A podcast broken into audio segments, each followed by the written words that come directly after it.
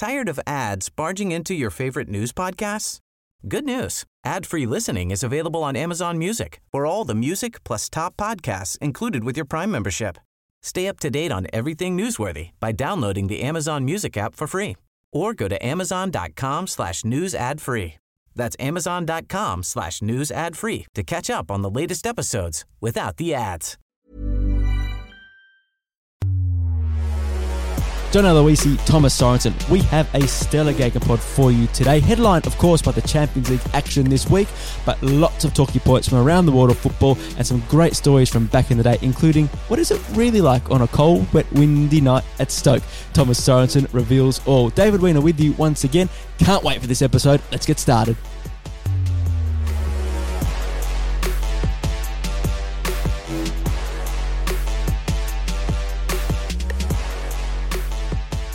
John, Thomas, great morning. Good to be here. Great to see you.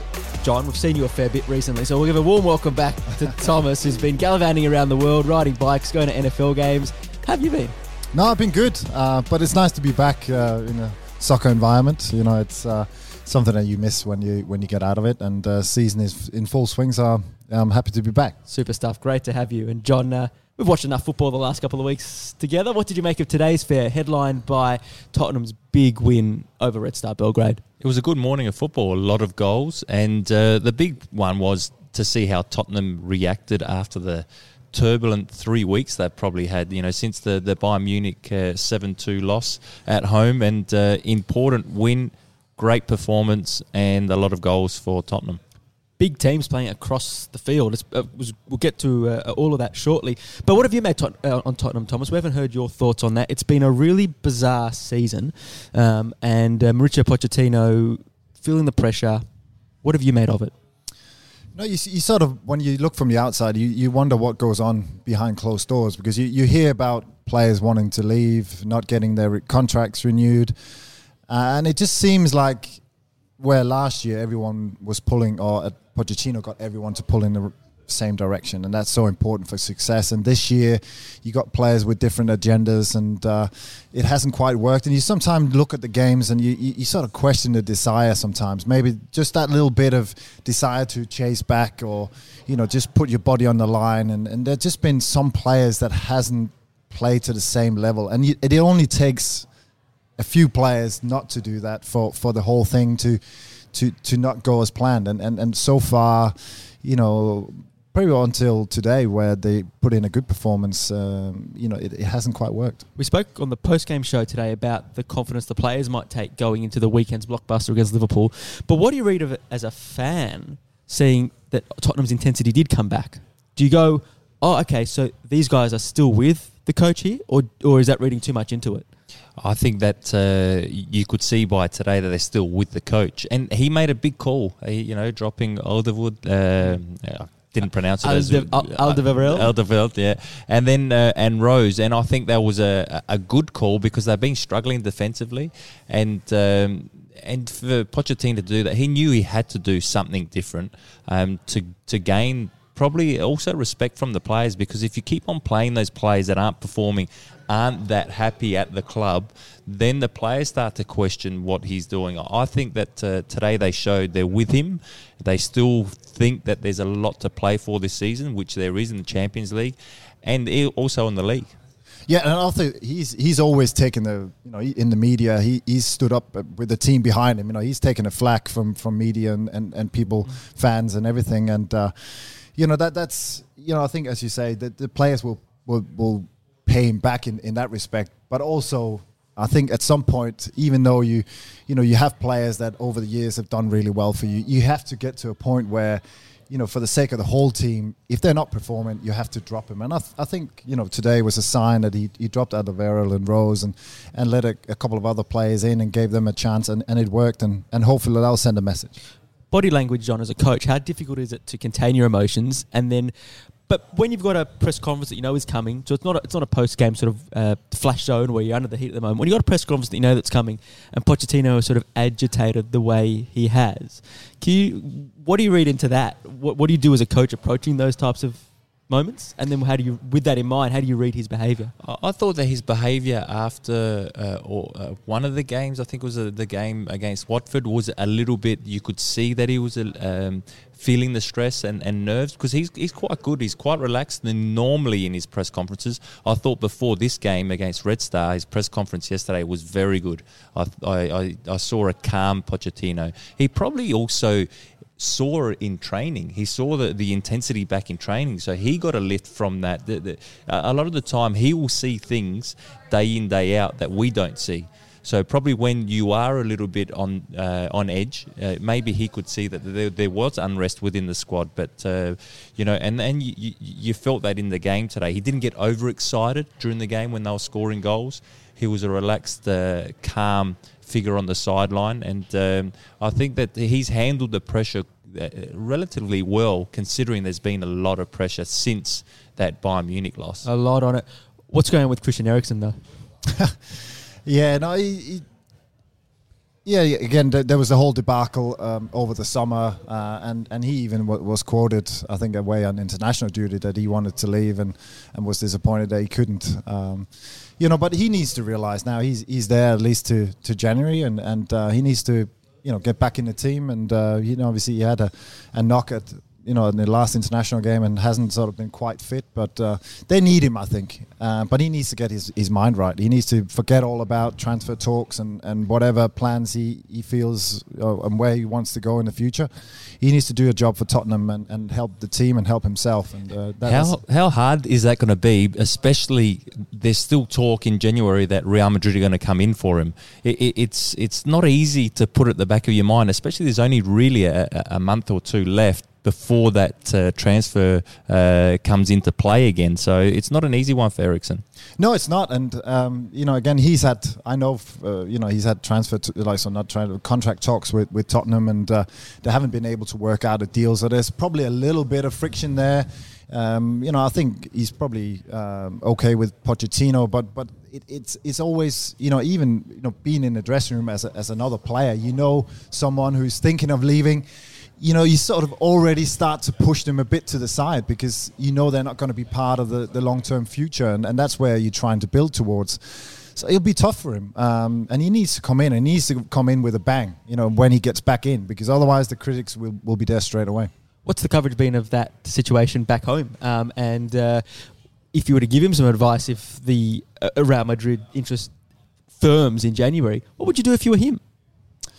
You know, I, I think again, he, you know, he's he's done a great job for. Like, if you look at it sort of objectively, he's done a great job for for, for Tottenham, and and um, you know, again, I think it is time for him to move on. I think he has the ability to go to a, a big, bigger, big, big, bigger club if you want, uh, like Real Madrid on paper at least.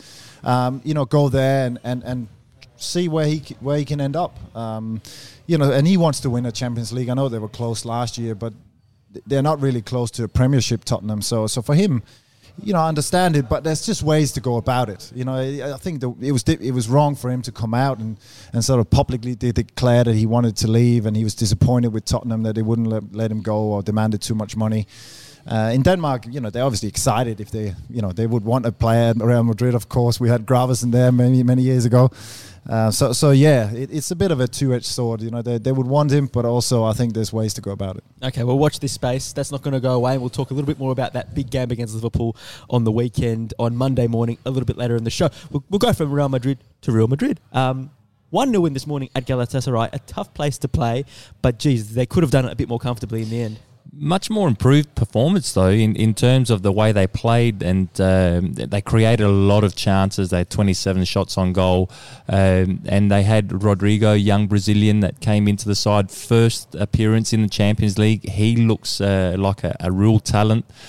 Uh, Hazard looks his old self, even though he didn't get on the score sheet. Uh, score sheet, and you know, I, I actually think that um, after a disappointing loss to Mallorca uh, on the weekend, good result tough place to go, and and they they they are now in a position that they should get through the group. I tell you what, you, the pressure in Spain, well, the pressure everywhere, but particularly in Spain with all their papers. Marca's headline ahead of the weekend, ahead of the game on Hazard was it's his final. What's it?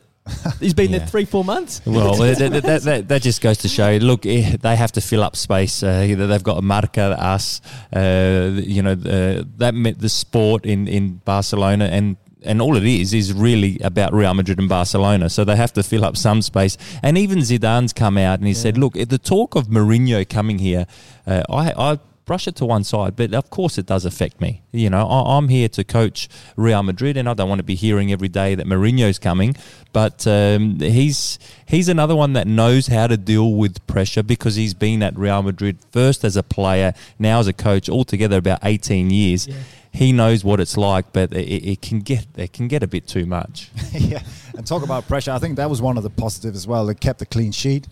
Uh, actually early in the game had two really really good saves, um, so that'll do him a lot of confidence. He's both keepers has really been, you know, under a bit of scrutiny there, and uh, it's a tough place as you say. The pressure, you know. Again, Hazard, top world class player, and after three months, they're they're putting his neck on the, you know, his head on the block. You know, it, it's it's it's hard, and, and when the results are not going, and Zidane knows that, you know, it, it, it's probably the worst place to be. While we're talking about Real Madrid, I will touch on Barcelona now anyway, because obviously the, the Mallorca defeat flipped the table around. Um, despite all the hysteria in the start of the season about crisis and this, it's going to be a pretty compelling title race, isn't it? Crisis. There's always crisis at uh, Barcelona, Real Madrid if you drop a point. so you, they did start the season badly. Uh, Barcelona they they um, lost their first game against Athletic Bilbao. Then they couldn't win away from home. They're, they're still strong at home, and so this win against Eibar on the weekend um, shows that they they're going to be a team still, and uh, because that's a hard place to go, small pitch.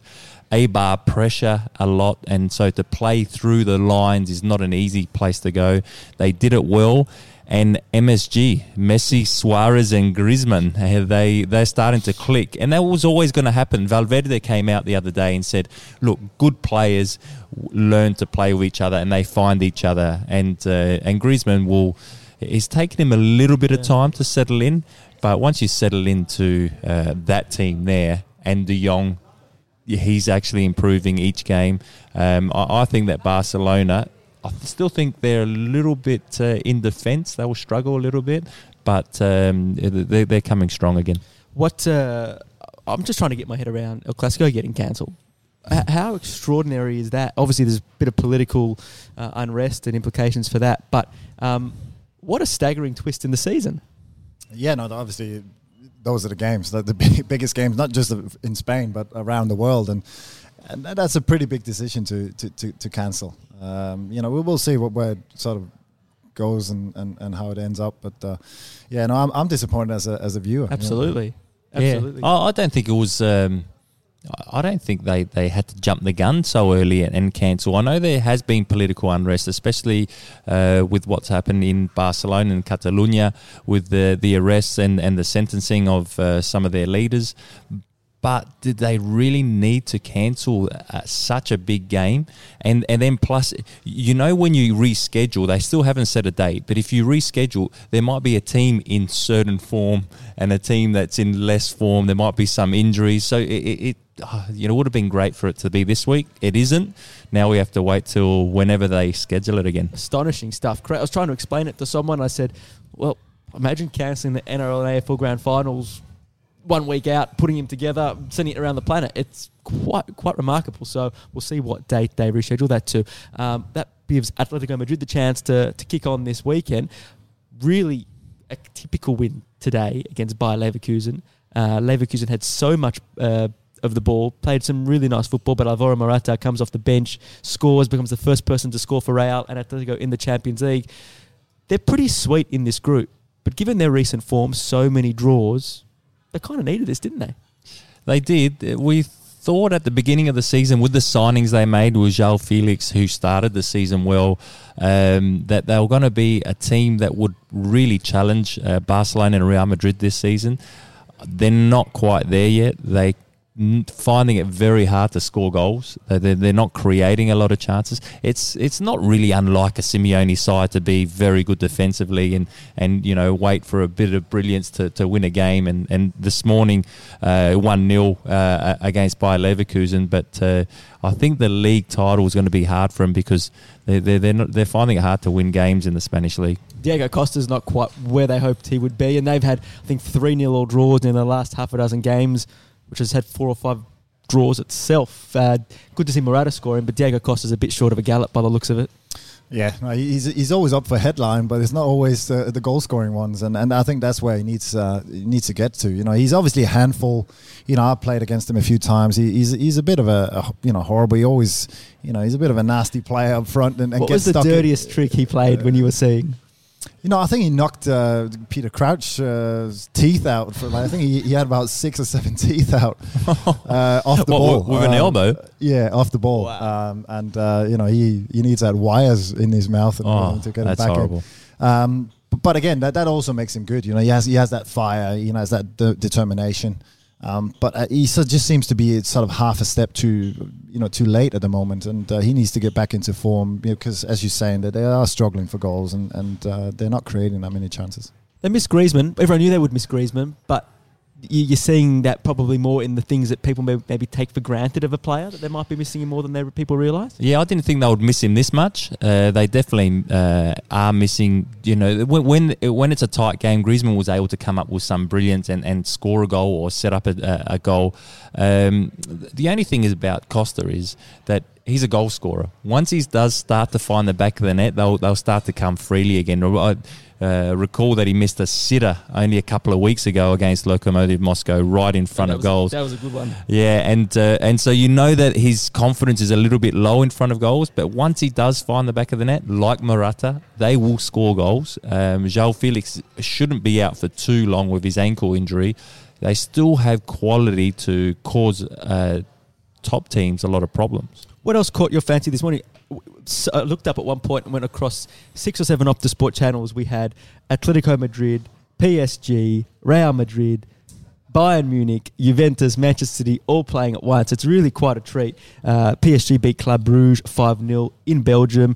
Um, Olympiacos 2, Bayern Munich 3, Manchester City 5, Atalanta 1, Juventus 2, Lokomotiv Moscow 1. What, what was your pick out of, uh, out of the rest of the action? You know, probably uh, Juventus going to the wire and, and Dybala coming up with the goods. Uh, you know, you you know he's you know probably not the main man there, and, and uh, you know for him that was hugely important, and he shows his you know how important it is for that team to unlock. You know, Ronaldo had his chances, didn't quite work. Um, you know, again, it, it sort of seemed like they lacked a little bit, and, and you know, great first goal strike from outside the area, and uh, he lurked at the back post on the second one, and yeah, you know that that was the turning point for for them, and he came up with a. I can't go past uh, PSG. Uh, not an easy place to go to, to Bruges and, and win so comfortably. Win 5 0. Mbappe back. He was back on the weekend for the first time, came on and scored a goal. Um, and now he's uh, he's he found three this morning. Uh, Icardi's finding form, and they still got Cavani to come in. They still got Neymar to come in. What a squad they have! Um, and you know they've gone under the radar a little bit because of the whole Neymar Yeah. saga and the the whole issue about Neymar wanting to leave and the crowd against him. Um, I think that Tuchel's doing a good job, and uh, you know they still will win the. La, um, Liga comfortably, and how far can they go in the Champions League? You need a little bit of luck, we know that, but they've got players to do it. It's a stunning dressing room to try and try and balance. But what happens when a Neymar comes back or a Cavani comes back? I mean, Angel Di Maria's form at the moment is irrepressible. Um, can you fit more than three of them in? You know, again, it, it'll be a I think a something tactical. He needs to find a solution, or somebody needs to be disappointed, and he needs to man manage whatever the outcome. Uh, you know, we. You know, I think Neymar has shown that he can be a bit of a distraction and is not afraid of uh, uttering his uh, desires and where he wants to go. So, you know, that, that I think you know they'll look at the situation and if they feel they have a really really good group uh, and they've got a take of maybe for Neymar in January that they're willing to pay the price you know maybe that's the right decision but uh, you know you you need to you need to know what's going on on the inside you know Neymar might be pulling the right direction, might be doing his bit, and and you keep him there, and he's obviously if we know what what a player is. Yeah, look, I, I still think that you can fit them in. Um, I still think Neymar can also play just behind the main striker, um, and then you've got Mbappe on one side, Di Maria on the other side. The only problem is you can't fit then Icardi and Cavani together. They're the, and they're two natural goal scorers, but um, it's a good problem to have, even though it's a difficult one because they've it's a, a, a changing room of egos. Oh yeah. So speaking of which, though, just to touch back on uh, a point from earlier, changing room of egos, balancing people. Dybala, what do you put that down to? Exceptional personality from the Argentine to stick it out when the club clearly wanted him to go, or Maurizio Sarri somehow managed to get him back on side. But it's a pretty exceptional comeback from. I think Sarri. I, I I actually think uh, Sarri must have had a word with him um, during the off season, during the pre-season, when there was talk about Tottenham, there was talk about Manchester United, because he didn't play him at the start, but you could still see Dybala was actually um, still uh, wanting to come in and do well. Um, he, he hasn't. He's, he's even when I, I saw him one uh, time on on the sideline, we was warming up, and, and Juventus scored a goal, and he celebrated like he was still part of it. So Sarri's made him feel part of it. The good thing in Italy is that as a manager coach, you can actually say the transfer um, scenario or, or wanting to get rid of players or bring players in has got nothing to do with me. It's the football director. So he could sort of use that to his advantage. Whereas in England, it's a little bit different. And usually the manager's the one that decides on players staying or going. Um, but Sarri's done a good job, and Dybala looks like he's uh, back to his best, if not better. Yeah, exceptional goal to draw them level this morning as well. Uh, for those listening on your Wednesday commute, of course, there's a feast still to come on Thursday with RB Leipzig and Zenit St. Petersburg and Ajax against Chelsea. That's a tasty game. That's the early game on Thursday, 3.55 am kickoff. 6 o'clock, Salzburg, Napoli, Genk, Liverpool, Benfica, Olympic Lyon, Slavia Prague, Barcelona, Lille, Valencia. And the main game, Thomas, Inter Milan versus Borussia Dortmund. Not just a great game on its own right, huge implications for a really tight group.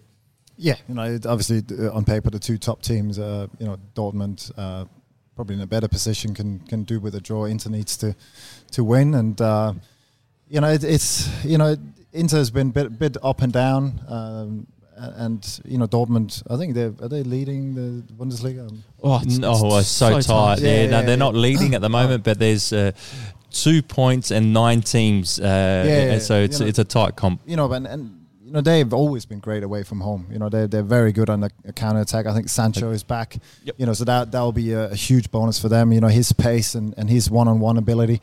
So it'd be a test for Inter, uh, and I I think at home they, they need to be looking for the three points. You're looking forward to this one? Yeah, can't wait because we we see Barcelona have actually um, they're starting to hit form. So one of the big teams are going to miss out, the group of death. Um, Inter Milan actually need to win this one f- for any chance of getting through this round. We'll look forward to another massive morning there. One team we will see is Liverpool travel to Genk in Belgium. Unfortunately, as we know, Danny Vukovic is injured and is missing their campaign, but that'll be an interesting test for them because if we turn our attention to a few Premier League matters, it was a really interesting result that one all against Manchester United because, oh, what a moment for Liverpool to go to Old Trafford and equal that record of consecutive wins. They couldn't quite grasp it. And a few questions are now being asked about that performance and whether there's anything that we can read into ways to stop Jurgen Klopp's side. You know, I think uh, Solskjaer had had a good game plan. You know, um, you know, playing with three centre halves and then, you know, covering the, the the fullback runs because a lot of, you know, Liverpool's chances come from, you know, from Trent Arnold and, and Robertson crosses in and uh, second balls from there and and they, uh, you know, they had a man and pushed out and and more or less nullified them in, in the first half um, and and that gave and they, uh, the way Liverpool play, they push so many players forward, and that gave United the chances to find the space with Rashford, uh, Fred dropping in and a, as a false nine, and, and, and really, you know, turn it on on his head. I think Klopp wisely changed in the second half, and that also changed the game a bit. I think you you know Liverpool came came stronger and, and could potentially have, have won the game, but yeah, it, it might be a blueprint for for, for other teams to. Uh, to exploit and, and, and definitely shut that down on, on, on the flanks.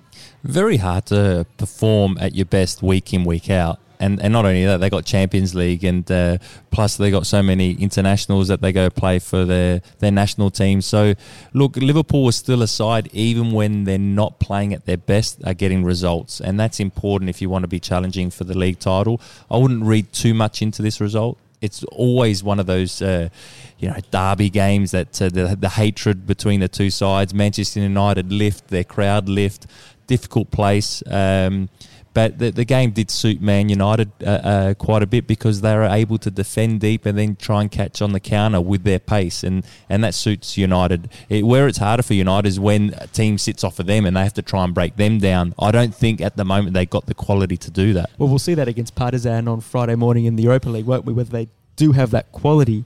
A, do they? But B, this was just the kind of at least minimum result they needed, wasn't it? And Ole Gunnar Solskjaer has bought himself some time. Yeah, he's under. Until next week. There's only week to week. Uh, you know, but I even think you know it's it's, it's hard to, to, to go down to, to Serbia. You know, it's, you know the atmosphere is going to be really really um, intense, and um, you know they're they're strong at home, so it's not going to be a given. But again, I think they, they can take a little bit of a, a defensive, you know, at least from formation and, and use their, their space and, and, and the, the, the pace they have up front to create chances. I, I don't think they'll be needing to to really pressure Partizan because they'll be coming forward anyway. Uh, I think it'd be more, you know, when we get into the Premier League, when they're playing the mid-table bottom sides, and, and, and that's where the big test is. Uh, like Johnny said, like that's where they, they need to show more quality. In a way, the pressure is actually the Liverpool, Liverpool, game was a bonus.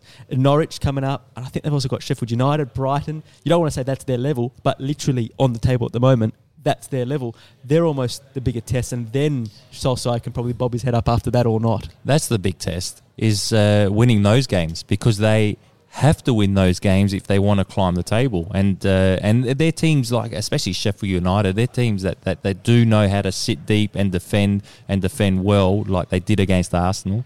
Um, so you know, Man Man United has to try and break them down. I still think they need Pogba back in. He's been out injured for a little bit. I think that he'll give them something if he's in form that could unlock uh, deep lying defences. But uh, it, it, I think the next couple of weeks are going to be a big test for them. Partizan one is, but the Premier League is where they have to start winning games. Yeah, watch this space. We'll chat a little bit more. We'll look ahead to Liverpool versus Tottenham at the end of the show. Right, Rightio, then give us an answer. You just mentioned Arsenal, uh, John. So my question to you, Thomas, as we finish this sentence, is: being an Arsenal supporter right now must be frustrating. You know, it's it's been going on for for years. You know.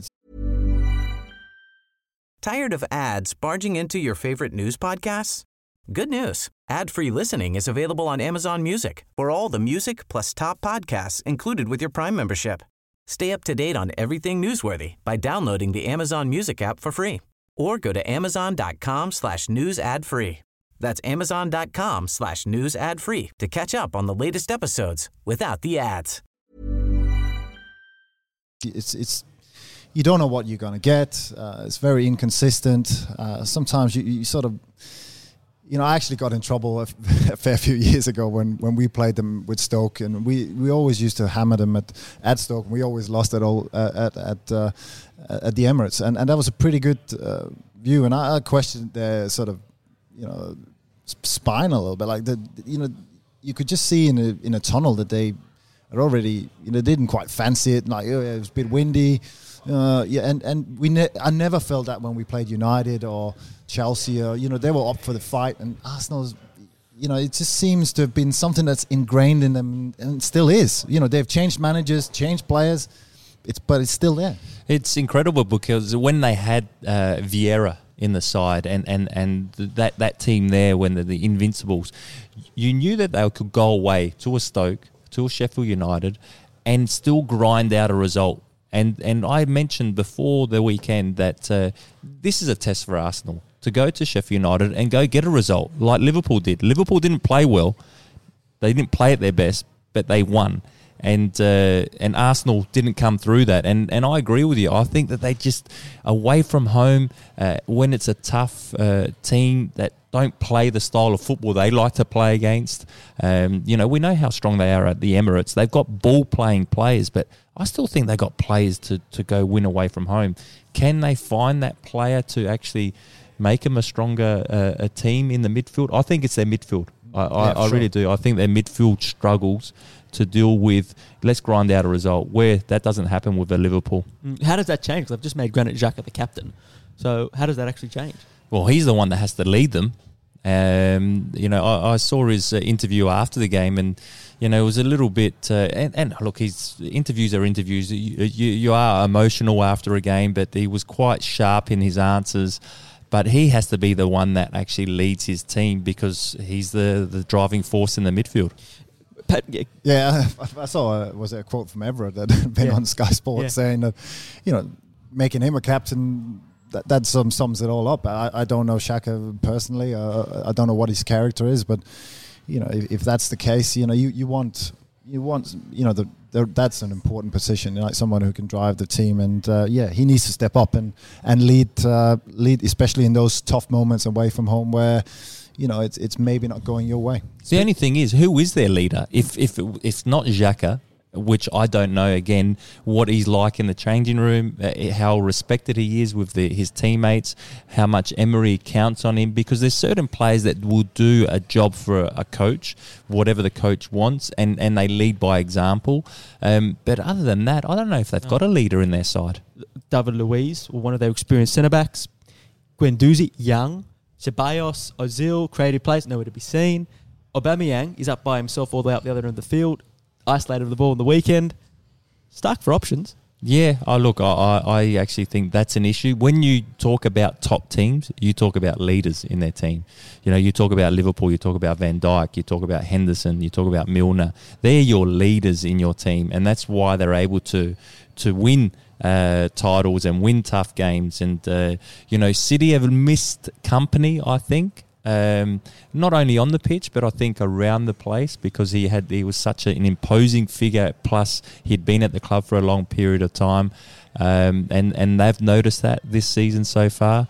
Um, in Spain at uh, Real Madrid, you got Sergio Ramos. They will always front up when things aren't going well, and and he will actually drive his team and the club to unite because there's so much pressure, as we know in Spain. At um, at Barcelona, you know you've got Piqué, you've got Messi, uh, you've got these players. Arsenal haven't got that. A- Arsenal can't think they're going to challenge for a title, and I mean a title, I mean the Premier League, if they haven't got a leader like they used to have in the past. You, you spoke about Evra. He called the vintage he played against. Th- They're apparently called babies. When you said you looked in the in the dressing room and you could see they were soft or they weren't ready, what what does that look like? What's that body language of a player where you go, "We've got him already"? And did you guys plan and talk about that going into the game specifically against Arsenal? Yeah, you know that that was that was a game plan. Intimidate. You know, just you know, first tackles, uh, first one on ones. You know, just get stuck in because you you could sort of see in the tunnel. It was more sort of body language. You know, pe- people fronting their shoulders, looking out, or you know, you just seeing. You know, you couldn't see in their eyes that they were like, yeah, let's just Gloves bring- on. Yeah, you know, yeah, gloves on. You know, long sleeves. It was just you know, maybe jacket on, and you, you know, just you know, th- just the body language was was a sign, and then you just knew you, you had to the first ten minutes, and then it was game over. And I think we beat them three three years in a row because yeah, they, they didn't turn up. Everyone knows a story about uh, Keane and Vie- uh, Vieira in the tunnel. And you know, trying to intimidate each other, and Vieira stood up to him, and, and, and so that showed that, that that how strong Arsenal were back then, and because of Vieira, that is. And um I recall when we uh, didn't qualify against Uruguay, we actually lost before the game at the airport because we showed our fear in terms of what are we getting here? Because we, we got abused when we arrived in Uruguay in Montevideo and and uh, and they, they they knew what they were doing the Uruguayans. Whereas four years later in the tunnel as we're going out at uh, Stadium Australia um, Tony Popovic uh, confronted uh, or Chengue Morales confronted Tony Popovic, and there was the wrong person to do it to because Popper did not back down. And so, again, talking about the tunnel, games can be won or lost in the tunnel or before a game. And uh, and it's interesting that uh, you say that about Arsenal because I still think they have the same um, weakness in their Yeah. side. It's amazing that hasn't changed. You you guys loved that. Uh, did you re- you aware of that? Can they do it on a cold, wet, windy night at Stoke thing? Did, is that something you guys really bought into? No, it's something like that the fans brought into, and and you, you were always. It, it sort of became a, like Wenger was always there, frustrated, waving his arms, and, and the fans started. So whenever he got off the bench and started waving his, you know, because obviously he wanted free kicks all the time, and he felt he was being bullied, and and, and the whole crowd was waving their arms, and I think it, it sort of got in, uh, and that's where I got in trouble after one of the games where I sort of commented that I thought they were lacking a bit of uh, oomph, uh, you know, in general, and uh, he didn't take that uh, too lightly, but uh, uh, there was probably some truth in it. Oh, great stuff! Great stories. Um, John, your advice to James Maddison if Manchester United approach in January or the summer at Leicester is Wait to see who the manager is, and also wait to see uh, because they're talking about uh, that they might sell the club, the owners, and there might be different owners coming in. So you can't deny that Manchester United are a, a massive club and they're bigger than Leicester. But at the moment, Leicester are a better football team. And they've got a top manager, and James Maddison for his football career is better to stay there at the moment. But that could change very quickly. They, they, and, and that depends on who Man United uh, go with, if they stay with Solskjaer, if they, they sign more players, um, and um, and what happens with the ownership there. Thomas. We saw this morning. Moving on to the next topic, Bayern Munich win three two at Olympiacos, but uh, Champions League going well domestically. It's a real fight. Uh, as John mentioned a bit earlier, I think it's no, uh, two points between the top nine. So I ask you, the Bundesliga Liga title race is Up for grabs, open. You know, and it's great to see because, you know, Normally, you don't get that, no, no, it's no, Bayern are 15 points ahead and, and it's done by halfway. You know, that's uh, you know, it's great to see that somebody is is uh, is, is breathing down their neck and, and not just Dortmund or one team. It, it's four or five, and you know that that's that's what you want. A bit like you know the, the the Premier League has been. I know you know maybe now it's a two horse race, but but in general, you know you want that. You know, you just you want that ex- excitement and, and, and because it breeds talk and it breeds if it's just one team out there it's sort of you know then you're looking at relegation and European space uh, places and, and it's not that exciting you know you want you want the championship to go down to the wire and and hopefully we can have one of those se- season in Germany So Borussia Mönchengladbach and Wolfsburg are on 16 points. You've got Bayern Munich, Borussia Dortmund, and RB Leipzig on 15. Freiburg, Schalke, Eintracht Frankfurt, and Bayer Leverkusen on 14. And then uh, Hertha Berlin and Hoffenheim, Hoffenheim on 11. Great stuff. It is great stuff. Freiburg, where Borrello is. And uh, look, I- actually still believe that Bayern Munich got the team to go on and win it. But uh, what a great start to, to have so many teams so close. You don't know who's going to win on the weekend. You know, they're all playing each other still. Who do you pick? Um, but uh, yeah, I, I still think it will be between Bayern Munich and Dortmund. Speaking of Borrello, young Australian players, um, the young player you'd like to see break through this season in the A League is.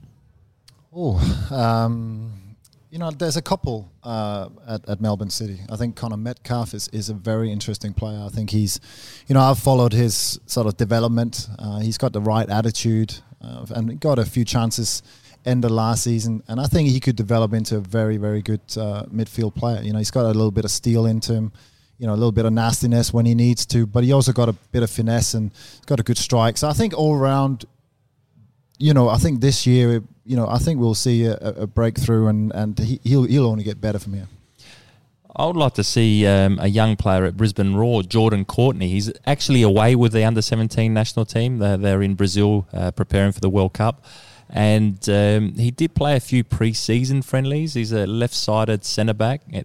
I uh, brought him in when I was at Brisbane Royal training with us. Uh, he was only 15 at the time, but he's, he's a big boy. He's left footer, uh, can defend, and uh, he reminds me a little bit of Curtis Good when Curtis Good started to come through. Curtis Good was unlucky with a lot of the injuries that he's had during his career, but he was a real talent. Um, so hopefully Jordan Courtney can get his opportunity and still develop and progress and, and play enough games. Oh, here's a good yarn. We spoke about Diego Costa a bit earlier. How about this from Kieran Trippier, who said during the week that since he's moved to Atletico Madrid, Diego Costa calls me Rooney 10 times a day. It's a pr- brilliant stuff if you can keep it out of your head. what was the funniest nickname or sledge or, or piece of banter you copped or gave or heard amongst the dressing room? Oh, That's probably a, a few that we can't mention. Yeah, the, G- the G-rated version. So The G-rated. yeah, uh, you know, again, uh, you know, I think there's there's lo- loads of, of nicknames, you know, for, for whatever reason. Now we had a, a captain, uh, Ryan Shawcross at, at Stoke, who had a, you know, he, his, his head was quite massive, and uh, he was just called. he, he, he was a great head of the ball, but uh, he was just called head. Oh, there comes the head. Uh, you know, so you know, there's some funny things and there's some, you know, sometimes some some nasty ones, and uh, you know, I, I think the Diego Costa one is, is sort of borderline uh, nasty, but uh, but yeah, no, there's funny things. Yeah, look, I love the South Americans that I uh, played with or against, and uh, they used to like give players nicknames, but from a very early age, and will stick their whole career, like Pato Rodriguez, which means duck. Um, pato, and then and then you got uh, tiburon, it's shark, um, and then you got pulpo, and I was like, oh, this is strange, and and they actually the commentators were actually give them their nicknames and keep them, and uh, so that's how they'll commentate in their games. But um, yeah, like Thomas, there's uh, a lot that we can't probably say on air. No, we'll save that one. Save that one for the for the PG Raider one. We'll produce a bit, little bit later on this season. Uh, another story: Chichester City. They're the lowest ranked team in the FA Cup, and they received a buy. How good's that? Going into the second round and received thirty six thousand dollars in prize money, which by chance uh, they give it to Bury FC to try save them. So that's a nice little anecdote. But I was just thinking off that. Wh- What moment in your critics? Imagine that for the players, they get that free passage into the second round. What was the moment for you in your time? You had a fairy tale or something. You were like, just how good is this? But I think it happens every year. It's it that, that's the magic of, of, of the cup. You know, you, you get the small teams like here who who live out their dreams, and, and you can you can sort of. You know, I saw the celebrations yesterday. You know, to get a buy, I thought you you would be celebrating if you draw, but to not play, you get. A, uh, but it's fantastic to see. It just shows that you know that that enthusiasm is still alive. You know, I, I sort of, you know, you know, I've, you know, you beat a, a big team. I, we beat Manchester United one year when I was at Sunderland in, in the League Cup, and um, it, that was just a, a fantastic, uh, you know, fantastic for the fans and for ourselves. You know, just to knock out one of the, the, the big teams. So, but I can even, you know, imagine how much more, and then financially as well for these small clubs to, you know, to to to to get that. Yeah, fairy tales. Uh, look, I can't really recall um, a fairy tale uh, uh, during my career, but I, the Leicester story is still a massive uh, fairy tale for me. To, to actually for them to win the Premier League out of nowhere, I, I think that the next closest was Blackburn, but at the time Blackburn paid a lot of money and, and had a, a lot of good players. You know, Alan Shearer, um, you know, the international, but uh, Leicester. Yeah, that, that that's still an amazing story. You almost have to pinch yourself still that that uh, that actually happened. It's almost like it was a moment in time that it, it's almost fan- well that is fantasy land. It really is for their fans. He said what? Mm, Patrice Evra's getting a bit of a run in this podcast, but why not? Because he's he's been doing some really compelling interviews uh, in in the UK, and this one before on the weekend, uh, he said the game kicked. He was talking about his pre-match routine, and on his debut, I think it was, this happened to him. The game kicked off at 12:45 p.m., which was unusual for me as a Frenchman. I'm not big on traditional breakfast, so I didn't know what to eat to get ready. I went for pasta and beans, and I got sick. I was vomiting. I went to my room wondering what to do. Should I tell Ferguson that I can't play? Well, you can't do that, can you? And he goes on to talk about how um, he was absolutely at all sorts during the game, copped an elbow in the game, was had to be taken off at halftime. On which, in the halftime speech, Ferguson goes, "You, Patrice, that's enough for you. You sit down now and watch because you have to learn English football." Did you ever get one wrong like that in your time, where you were your pre-match routine? Oh, not that you get it wrong. that You go into games not feeling good. That that's definite. That, you might go into a game with a temperature, or, or, or you know you, you've been sick, the flu, or, or whatever else. I, I recall my first uh, start in Spain that um, I didn't start in the. I think it was the first eight or nine games. I was coming in off the bench, and then um, that week there we we're playing Mallorca, and I knew I was in the starting eleven, and my back sort of seized up on me before the game, and this was like two days before the game, and I was thinking, I can't pull out. I can't. I, I need. This is my opportunity to get my starting eleven spot and um, pop the Voltaren and make sure that I did everything possible to to get out there and play. And I played. You're not at 100, percent but I can't remember really feeling 100% in, in many games in my career because you just play with injuries. you know, it's when you play for many years, you know, you've come across that so many times. And I think the golden rule is if you can play, you play because you, you there's a place at stake. And, uh, and again, there's also this stigma. I think a lot of managers, especially in my early years and probably you, you know, you know, don't be called out as being soft. Yeah. You know, like you go through, you run through a wall. Like, yeah, you might be sort of going on the pitch with a broken leg, but you still you still play. Uh, you know, so uh, and, and again, you know, I, I, I managed to get caught out with that. Actually, being too honest with that because I, uh, that was my time at Stoke, and, and I had a, an elbow problem that I'd been playing with for, for four or five games, and, and it was really bothering me. And, and the manager came up uh, on one morning before a game and said, "How's your elbow? How's it going?" And and I was like, "Yeah, no, it's it's, it's sore. You know, I, I'm you know again, but I'll, I'll get through it." And he says, "No, no, no, okay. You know, I'll, I'll sit you for this game. I'll sit you out." And I, I didn't, you know, so I'll, I'll, I'll spare you and you can get right. And you know, I, I think I, I missed the next 16 games because the keeper that came in played well and. You know, so those sort of things. It, it is a di- dilemma as a player. You know, sometimes do, do do you know how far do you go Yeah. down the line, playing or not playing? Yeah, and can you get can you get yourself worked up? Well, like you say there, you knew two days out, and uh, in this instance, Patrice Evra, Evra worked himself into a, a bit of a lather by the time the game started. You can, are you almost, uh, you know, how me, how the mental fight is when you go, I'm not right, I'm right, I'm not right, I'm right. I've Oh, it, ready for this," it- it is a mental fight. You, you know, you'll be sitting on the couch at home, uh, you know, trying to uh, relax and, and, and make sure that you're nice and fresh, and you, and you, you move and you be going, oh, well, that hurt. Oh, and, and, and it's in your head a lot. But uh, sometimes you play your best games when you don't qu- quite feel right too, because you're not focused so much on the game itself. You're focused more on making sure your your body's right, and uh, then you can go into a game and, and score a couple of goals. But I, I noticed even coaching, you'd find players that would always have something and uh, uh, before a game, and uh, I think there was a little bit of nerves as well because uh, you know they, they they just felt something, so you knew that they would be okay as a coach, you, a lot of the time you would see the way they're moving anyway, if they're right to play and it, or if they're not. It's funny sitting in a dressing room because it, it's, a, it, it- it's there's some things going on there. Different before a game. routines. Yeah, different routines. And I, I used to I, back in like that's a few years ago, early in my career. I played with a player.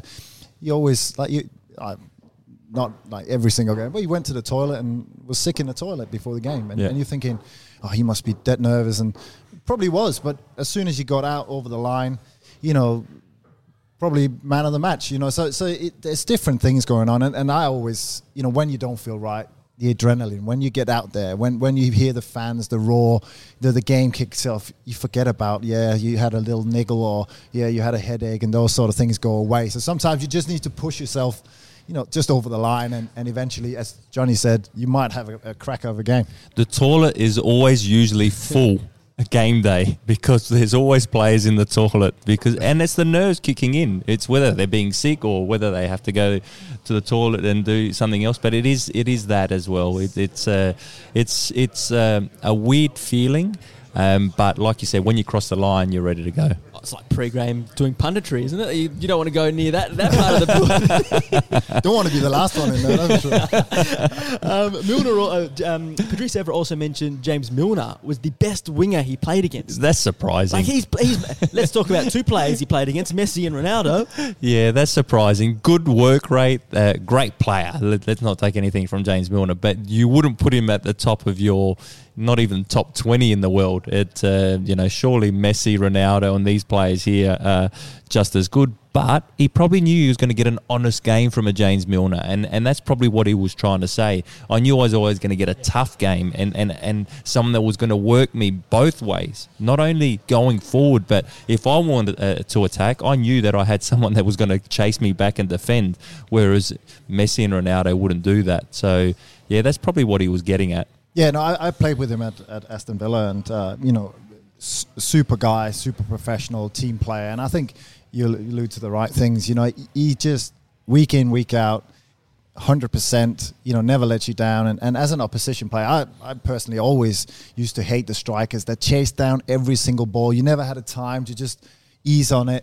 Uh, yeah, the, they might not be best players in the world, but they were still in your mind. They were still frustrating you, and uh, and and I think that's also and a great characteristic, and and you know he's again he's got qualities as well other than his work rate. Was there a teammate like him or an opponent like him who you would just, if you had to pick the first man to go with you to this, you know, proverbial battle, so to speak, who, who would that be? Oh, there was plenty as a player. As a coach, I would say Matt McKay was one of those players that you knew what he was going to give you. Uh, you knew that he was going to give you 100% every single game and, you know, probably not be a, a 9 out of 10, but always a 7 and uh, and so you could count on him and trust him, and uh, and then your teammates or your your players that you're coaching know that they can turn to him because they know that he's going to be the one that will always uh, lead. But I remember in, in Spain playing with Osasuna, uh, a player that I always wanted on my team was the Uruguayan Pablo Garcia, and uh, uh, that was as much because he was a, a good player that he was uh, quite rough and, and, he didn't want to fight against him. Yeah. If he's on your team, means he's not, you're not playing against yeah, him. that's right. You know, I, I, I play with uh, Thomas Gravesen in the Danish team, and and uh, you know, a very very good player, but probably more known for his uh, aggression and uh, and and again, it's similar to that. You, you, you loved having players that you know will fight and will, you know, do the dirty things and and uh, get the tackles in and uh, yeah, that, that in, intimidation as well. It's great to have that. You know, like you, you talked about Popovic in in the in the tunnel. You know, to have those that stand up for the team and uh, that you know is on your side and, and will go through water for everything uh, to fire. You know that that's that's fantastic. And uh, for me, that's the first ones you want on the team sheet. Hey, by the way, is the boring James Milner Twitter account unfair? I don't. You I'm ever not seen following that one? it, so I've heard about it. I'm not on Twitter. You should know that, Oh, Dave. no, no, I've never seen you on it. You're in the wrong crowd here. John's just got an amazing knowledge of what goes on on social media from, from just word of mouth. I've got. Don't forget, I've got three daughters. They're all on social media. and plenty of spies. You got spies. Hey, what a weekend! We're going to get through three days of European action, and then come the weekend. So it's seven days straight of live football on Optus Sports. Saturday morning kicks off six a.m. with Southampton against Leicester City. The Saturday night action kicks off with Manchester City against Aston Villa at the very friendly time of ten thirty p.m. Before a suite of games, probably headlined by Burnley against Chelsea at 3:30 in the morning, and then we turn our attention to a very very big Sunday night with Newcastle United against Wolves 1 a.m. Monday, Arsenal Crystal Palace, Liverpool Spurs, Norwich Manchester United all at 3:30. Tip for the Tottenham Liverpool game: Can will Pochettino take lessons from what Solskjaer did, or is this a chance to go out and turn their season around? You could even go that big. I don't think that they'll copy what Manchester United did because he's got different sorts of players. Um, he has played uh, with uh, five at the back before, and, and I didn't think it suited Tottenham. I think he will stick to his formation that he's been playing.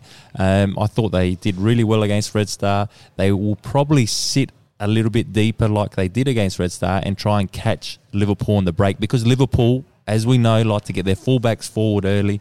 So if you can win the ball and actually try and break on them in wide areas, uh, you can get some joy. But Liverpool will be too strong at home. Uh, Anfield, uh, Liverpool, uh, I think the team that uh, can go all the way this season, and uh, I think they'll beat Tottenham. I think Tottenham need a bit of luck, but sometimes to turn your season around, you need that. I think for me, it'd be interesting to see. You know, does he stick with the team selection? Uh, was Alderweireld and and Rose out for good, or will they be brought back? Were they rested, or or how does he see that situation now with them performing so well midweek? Um, so so that'll be interesting. Uh, tactically, uh, to see how he approaches it. Okay, so that was the, what was the tip? It was it was Liverpool, Liverpool. win and, And a draw. A draw. What else takes your fancy this weekend? Oh, you, you always want to see the top teams and see how they're going to go. So your Man Cities, your Chelseas. I've really been impressed with Chelsea. Uh, I, I read a good comment um, yesterday, I think it was, about Chelsea that everyone in the off season thought because Frank Lampard's first major role, um, and he, he's a relatively inexperienced coach, because they couldn't sign in the summer. Uh, players that uh, they would struggle this year. But what it has unearthed, it's unearthed a lot of young, talented players, and also it's created depth in their squad. And so, you know, they're sitting nicely. Um, I, I think they're improving all the time. They can score goals, uh, and um, and now their defence is starting to look strong as well.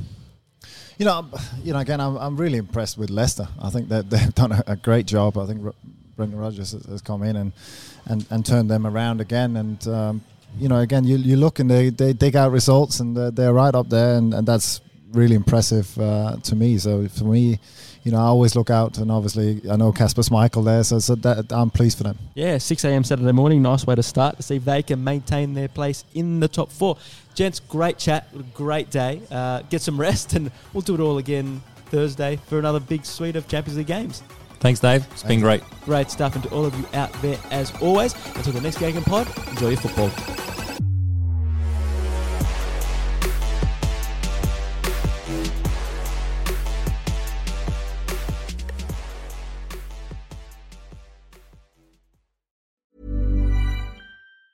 Tired of ads barging into your favorite news podcasts? Good news. Ad-free listening is available on Amazon Music for all the music plus top podcasts included with your Prime membership. Stay up to date on everything newsworthy by downloading the Amazon Music app for free or go to amazon.com slash news ad free. That's amazon.com slash news ad free to catch up on the latest episodes without the ads.